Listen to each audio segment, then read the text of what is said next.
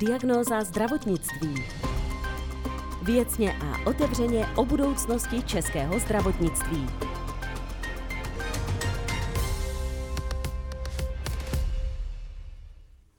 Ročně odejde z České republiky do zahraničí na 200 čerstvých absolventů medicíny a zhruba stejný počet kvalifikovaných lékařů. Nejčastěji míří do Německa a Rakouska, ale často také do Švédska, Francie nebo Spojených států.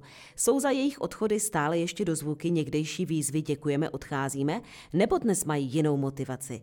Jak se jim za hranicemi žije a uvažují vůbec o návratu do Česka? Hostem podcastu Diagnoza zdravotnictví je Ondřej Houdek, mladý lékař, ortoped, který pracuje v Německu. Vítám vás, dobrý den. Dobrý den. Já si vzpomínám, Ondřej, můžu vám říkat Ondřej? Jo, jo, samozřejmě. že už je to deset let od výzvy lékařů, kteří byli nespokojeni s podmínkami v českém eh, zdravotnictví. Eh, pamatuju si to pod tím názvem Děkujeme, odcházíme. Mají důvody odchodů českých lékařů do zahraničí i po tak dlouhé době stejné důvody? To znamená, je zatím hlavně systém našeho zdravotnictví? Tak já jsem vlastně eh, ten masivní odchod těch doktorů před těma deseti lety nezažil, ale myslím si, že... To vám bylo 16, je to tak? Jo, jo. No, tak to jste měli jiné starosti, předpokládám. Takže to jsem ještě asi možná neuvažoval ani o studiu medicíny, mm-hmm. ale myslím si, eh, že ty důvody tedy vlastně furt přetrvávají, jinak by ty doktoři neodcházeli. Tak si pojďme podívat na váš příběh, protože vy jste jeden z příkladů člověka, který před rokem promoval a Přesně vydal tak. se do Německa. Jo. A proč? Já jsem měl vlastně, jak jsi říkal, jsem měl vlastně promoce koncem srpna a ten můj hlavní důvod uh, byl spíš nějaká zahraniční zkušenost a ty důvody, které tady přetrvávají u delší dobu, ať už uh, jsou to všeobecné podmínky, které jsou nabízeny těm absolventům. Stabilizační smlouvy, nástupní plat, nedostatečná supervize, uh, nadměrné množství přesčasů, mm-hmm. tak ty vlastně jenom usnadnili potom to konečné rozhodování, jestli tady zůstat anebo odejít. A vy jste se rozhodl tedy odejít, takže po promoci jste se vydal do Německa, do Schwandorfu, nebo kam vedly vaše kroky? To definitivní rozhodnutí padlo někdy na začátku šestého ročníku, když ostatní studenti, kolegové rozesílali životopisy a my jsme se vlastně společně s přítelkyní rozhodli, že půjdeme do Německa. A že Ona je nám... taky lékařka? Ne, ne, ne, studuje práva, ale má podobný směr té cesty, že by si potom chtěla na rok nebo na dva udělat nějaký postgraduální studium Aha. v Německu. No a řekli jsme si, že když se nám to nebude líbit, takže si vždycky můžeme vrátit a bude to asi jednodušší, než se potom rozhodovat za několik let. Takže když ne po studiu hnedka, tak kdy. Takže jste si poslal přihlášku do nemocnice do Švandorfu. Jak tam vlastně je těžké se dostat do nemocnice z pozice člověka, který vlastně vystudoval v Česku? Já si myslím, že ono to je asi hlavně o štěstí. Já jsem těch životopisů posílal 20, 25, z toho mi kladně odpověděli tři nebo čtyři nemocnice a ne, nechci vlastně říct, že by ostatní nemocnice neodpověděli. Ale nebylo tam třeba a, a, místo. Nebylo, nebylo tam přesně tak, nebylo tam místo, že se omlouvají, ale že to třeba mám zkusit za půl roku. Mm-hmm. No a potom jsem se rozhodoval mezi třema, čtyřma nemocnicema, která je nejblíž Česku, která by vlastně vyhovovala těm mým požadavkům, kde, kde se mi bude asi líbit. A to byl ten Švandor. Přesně tak. A bydlíte tam nebo dojíždíte? Jo, jo, bydlím tam. Je to jednodušší jo. asi v souvislosti s tou situací, kterou tady máme, jo. že nemusíte, ale mohl byste teoreticky si něco pronajmout za hranicemi v Česku a každý den pendlovat, ale to, to je náročné ta, asi. Ta, taky jsou takový doktoři, ale já si toho svého volného času vážím a nechci ho trávit v, v autě. A co jste musel splnit vůbec, abyste se dostal do Německa? Předpokládám, že jenom o tom diplomu samotném z univerzity to není. Že člověk musí být minimálně jazykově vybaven. Těch podmínek, aby člověk takhle mohl jít do Německa několik, jak jsi zmínil, vlastně tak je to ukončení studia, jazyková nějaká odbornost a potom spousta dokumentů, který člověk si musí nechat přeložit a poslat na lékařskou komoru. To všechno trvá. Absolvovat odbornou jazykovou zkoušku, která je na úrovni C1, no a potom už člověk jenom čeká a doufá, že ten termín je na tu jazykovou zkoušku a potom vlastně na získání aprobace, což je povolení pro vykonávání lékařského povolání v Německu, tak aby to dostal co nejdřív a nemusel čekat. U mě to trvalo asi tři měsíce, ale co jsem četl na internetu, tak je to dost individuální a někdy lidi čekají třeba i šest měsíců nebo devět měsíců. Jste tam spokojen v Německu? Jo, jo, jo. Hm. Kdybych, ne, kdybych tam nebyl spokojený, tak už jsem zpátky v Česku. tak nemáte to ostatně eh, daleko. Eh, řekněte mi, co byste uvedl jako příklad toho, co vidíte jako největší rozdíl v té práci? Vy jste mluvil o těch předčasech, tam neděláte přes časy? Jo, jo, samozřejmě. Já si myslím, že to bude i hodně záležet na tom, jaký člověk dělá obor. V těch přesčasů asi bude nejvíc vždycky v těch chirurgických oborech. A i v tom Německu člověk dokáže nazbírat několik desítek hodin přesčasů za měsíc, takže potom za rok jsou to stovky hodin. Ale ty rozdíly které jsou asi největší, je to postgraduální vzdělávání a přístup vlastně už během toho studia mm-hmm. těch lékařů k těm studentům. A to tady je jiné? Vy s tím nemůžete mít úplně osobní Já... zkušenost, ne? Protože vy jste tady, byli jste tady někdy v nemocnici na nějaké delší praxi, abyste to mohl posoudit, jak se tady chovají třeba k mladým lékařům, medikům, nebo to znáte z doslechu? Znám to jenom z doslechu. A teďka jsem se nedávno bavil s kamarádkou a vlastně mi jenom potvrdila to, co jsme už vlastně slýchávali na studiích, že ten přístup k těm mladým doktorům není úplně ideální, hlavně z toho hlediska, že tam není dostatečná supervize. Takže člověk tam nastoupí po jednom nebo dvou měsících, už je sám na ambulanci a nechce samozřejmě u každého druhého pacienta volat staršího doktora, mm-hmm. protože ten má svých starostí dost, je na druhý konci nemocnice, takže se potom musí rozhodnout, co s tím pacientem udělá a samozřejmě má strach, aby mu neublížil. Tomu Takže rozumím. Tomu rozumím, že to není o nějakém sebevědomí, nebo nej, ale zkrátka tam chybí ta praxe. Logicky. A, a nějaká kontrola. Mm-hmm. Jo, protože když to porovnám, co já jsem vlastně viděl a zažil, teď, nebo teďka zažívám v nemocnici v Německu, tak vždycky ten začínající doktor má nad sebou někoho staršího. Takže ten mladý doktor se podívá na toho pacienta, vyšetří ho, odebere anamnézu, navrhne diagnostiku, pak to vlastně všechno konzultuje s tím starším doktorem a ten mu řekne, na tuto si zapomněl, tuto udělej, tuto má cenu, tuto nemá cenu. Jo, a potom ještě vlastně ten výsledek spolu ještě jednou konzultují a potom ten pacient jde dál, nebude domů. Mm-hmm. Takže ten mladý doktor není tolik ve stresu, že by na něco zapomněl a měl strach, že by toho pacienta že by mu nějak ublížil nebo že by na něco zanedbal. A tu supervizi má ten mladý lékař jak dlouho do první atestace? A, tak tady v Česku Um, teď, teď se nejsem úplně jistý vlastně. Ale v Německu? V, v Německu je to vlastně neustále. Tam vždycky, mm-hmm. dokud vlastně člověk nemá atestaci, tak vždycky má nad sebou nějakého doktora. Akorát tam se to vlastně dávkuje postupně. Takže na začátku má člověk vždycky někoho za zády a ty možnosti, co člověk dělá nebo k čemu má nějakou pravomoc, tak se dávkují postupně. Tady v Česku by to tak taky mělo být, ale ne, úplně to nefunguje. Alespoň Takže, teda eh, podle toho, co vy jste slyšel. Co, co, co, jsem co, slyšel. co vy můžete eh, posuzovat, samozřejmě je to těžké, když tam člověk není a nechce člověk nikomu ubližovat. A je, čím si vysvětlujete tady tento rozdíl, pokud samozřejmě se spolehneme na ty informace, které jsou, že to není hmm, úplně hmm. jako eh, stejné jako právě v tom Německu. Vysvětlujete si to tím, že třeba tady je to personálu méně než v Německu, nebo čím to může být dáno? Nebo obecně hmm. je ten styl práce jiný? Že ti lékaři honí tady přes časy, pracují třeba ještě v nějaké jiné nemocnici, aby si vydělali pořádně a podobně? Myslím si, že to je spíš nedostatek času těch starších doktorů věnovat se těm mladým.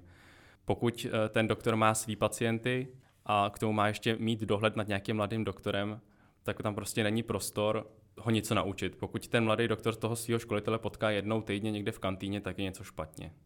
No, to je... Jak probíhají v Německu atestace? Už jste se informoval? Za jak dlouho vás čeká atestace? Pokud tam vydržím až do té atestace, mhm.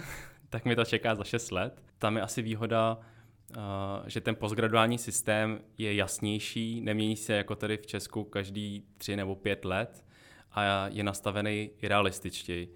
Takže já, když jsem byl v nemocnici tady v Česku, tak jsem viděl, že doktoři si dva měsíce předtím nebo měsíc, než mají odesílat papíry, vyplňovali nějaký výkony, který tam musí být, který měli splnit, ale prostě nejsou schopni to nazbírat.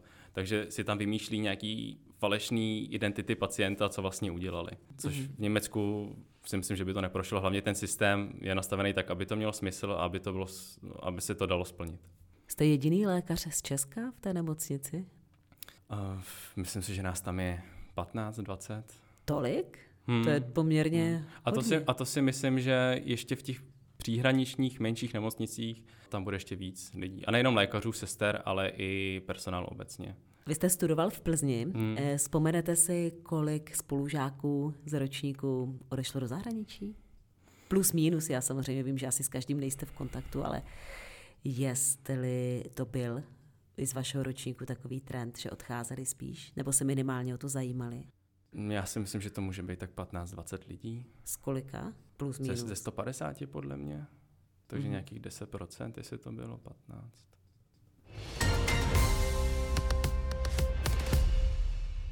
Ministr zdravotnictví Adam Vojtěch pracoval na tom, aby absolventi medicíny museli povinně odpracovat v Česku minimálně tři roky. Bylo to podle vás oprávněné? Přece jenom tady člověk studuje, ten stát platí těm studentům na studium a tak dál. No, Mně přijde, že české nemocnice místo toho, aby vytvářely podmínky pro to, aby tady ty doktoři zůstávali, tak spíš vytváří podmínky pro to, aby odcházeli, aby to rozhodování bylo jednodušší. A toto no. si myslíte, že je jeden jakoby z důvodů, který člověka třeba naštve, když by vás někdo nutil, abyste tady zůstal tři roky? No tak když se podíváme na ostatní obory, tak jsem nezaznamenal, že by někde se člověk musel uvázat, že musí pracovat v Česku. Tak ono jde o to, že my no. máme těch lékařů málo. A... Ale lékařů málo je všude. To je i v, Ně- v Německu, v Anglii, ve, to je všude, no, akorát... A hledá se samozřejmě cesta, jak ty lidi tady udržet. A myslíte, že to není povinnost, že by se muselo změnit to zdravotnictví, aby ti lidi měli motivaci tady zůstat? Přesně tak. Já si myslím, že když by se vytvářely ty podmínky už na studiu, aby se cítili ty mladí studenti pohodlně, to studium jako takový je dlouhý a náročný. Člověk si připadá jako nějaký ohřívač vody, kdy tam něco naleje, pak tam zase něco vyleje.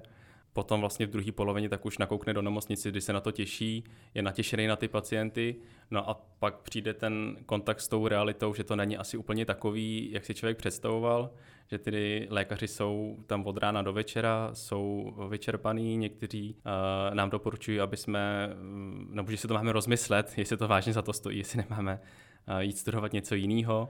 To se děje, že už v průběhu, nebo ještě než mm. nastoupí člověk na medicínu, že to rozmluvají? Ne, ne, ne, že by člověk, než nastoupí na medicínu, ale spíš jako během těch let, potom člověk prostě narazí na doktory, kteří... Jsou znechucení třeba? Jsou vyčerpaný, možná se jenom špatně vyspali, ale já si myslím, že to je výsledek nějaký dlouhodobý vyhoření, nějaký dlouhodobý uh, deprivace. A je to tím, že oni tady musí zkrátka mnohem víc eh, pracovat, že musí odpracovat spoustu hodin, běhají z nemocnice do nemocnice, aby se vydělali. Je to pořád o penězích, myslíte, tady v Česku?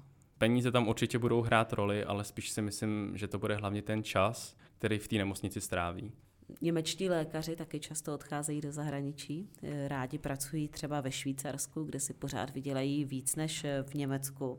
Pokud je ten německý systém tedy dokonalý, tak proč si myslíte, že odcházejí i oni? Je to taky o penězích hlavně, nebo třeba, že Švýcaři mají ještě lepší systém než Němci? Mm, tak já si myslím, že člověk vždycky hledá uh, možnosti, možnosti, jak vlastně uh, si zvednout nějak životní úroveň. Takže člověk tam třeba může dostat samozřejmě víc peněz uh, v nemocnici, nemusí tam trávit tolik času, i když to si nemyslím, ale buď to vlastně může být z hlediska toho osobního života, že to je teda větší životní úroveň, anebo taky z té vědy, že člověk má přístup k modernějším, eh, k modernějšímu zařízení, k modernější terapii, k modernějším lékům. Protože samozřejmě je tam víc peněz, takže ty možnosti jsou jiný. Ještě mě zajímá, jaký je vztah pacient-lékař v Německu, jestli to dokážete popsat. Já si myslím, že to bude eh, podobný jako tady v Česku, že tam velký rozdíl nebude že to záleží na té osobnosti toho doktora a toho pacienta, že někdy si ty lidi sednou a záleží, jestli ten mm, pacient a ten doktor jako mají osobnost a jak, jak si oni sednou. Pokud byste se přece jenom někdy rozhodl, že se vrátíte do Česka, myslíte, že ta zahraniční praxe vám tady usnadní start? Mm, upřímně si myslím, že tomu zaměstnavateli to bude úplně jedno. Že to bude spíš jako pro mě, že jsem získal nějaké zkušenosti, že já mám rozhled, ale samozřejmě pokud by člověk porovnával absolventa a nějakého eh, kolegu, který se vrátí eh, po dvou nebo po třech letech z Německa, tak samozřejmě asi šáhne potom člověku, který už má nějaké zkušenosti, protože ho nebude muset tak zaučovat, ale myslím si upřímně, že jim to bude jedno, jestli člověk umí pět jazyků a byl tam a tam, tak hlavně když bude dělat tu práci na tom oddělení a všechno to poběží. Hostem podcastu Diagnoza zdravotnictví je Ondřej Houdek, mladý lékař ortoped, který pracuje v Německu. Dokážete po tři čtvrtě roce, co jste v nemocnici ve Švandorfu, kvalitně zhodnotit fungování tamního zdravotnictví? Troupil byste si na to? No, asi, asi úplně ne. Nedokážete, mm. je to mm. příliš eh, krátká doba. Mm.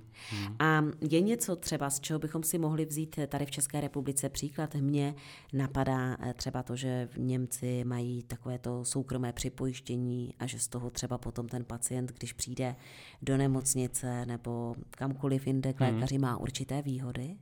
Je to tak? Je to tak. A tam vlastně to stojí na, tí, na dvou pilířích, buď je to teda mm, státní pojištění nebo to privátní, kdy to privátní funguje něco jako cestovní pojištění, že si to člověk vlastně může nastavit podle jeho potřeb. Mm-hmm. Že jestli třeba chce mít na standardní pokoj, tak si za to připlácí, pokud chce, aby ho operoval šéf, tak si za to připlácí a takhle se to vlastně stahuje skoro na všechno. Je to drahé, když člověk chce, aby ho operoval šéf? Uh, nevím upřímně kolik, ale vím, že třeba nadstandardní pokoj stojí asi 200 euro na jednu noc, což je nějakých 5000. A jak to tam vypadá na tom nadstandardním pokoji, když to stojí skoro stejně jako nějaký super luxusní hotel? Je to jako super luxusní no, hotel, byste se někdy podívat? ne, tak člověk je tam sám, má tam velkou televizi a ten pokoj je moderní. Takže mm-hmm. je, to tam, je to tam příjemnější samozřejmě, než být s někým se dvouma nebo se třema sousedama.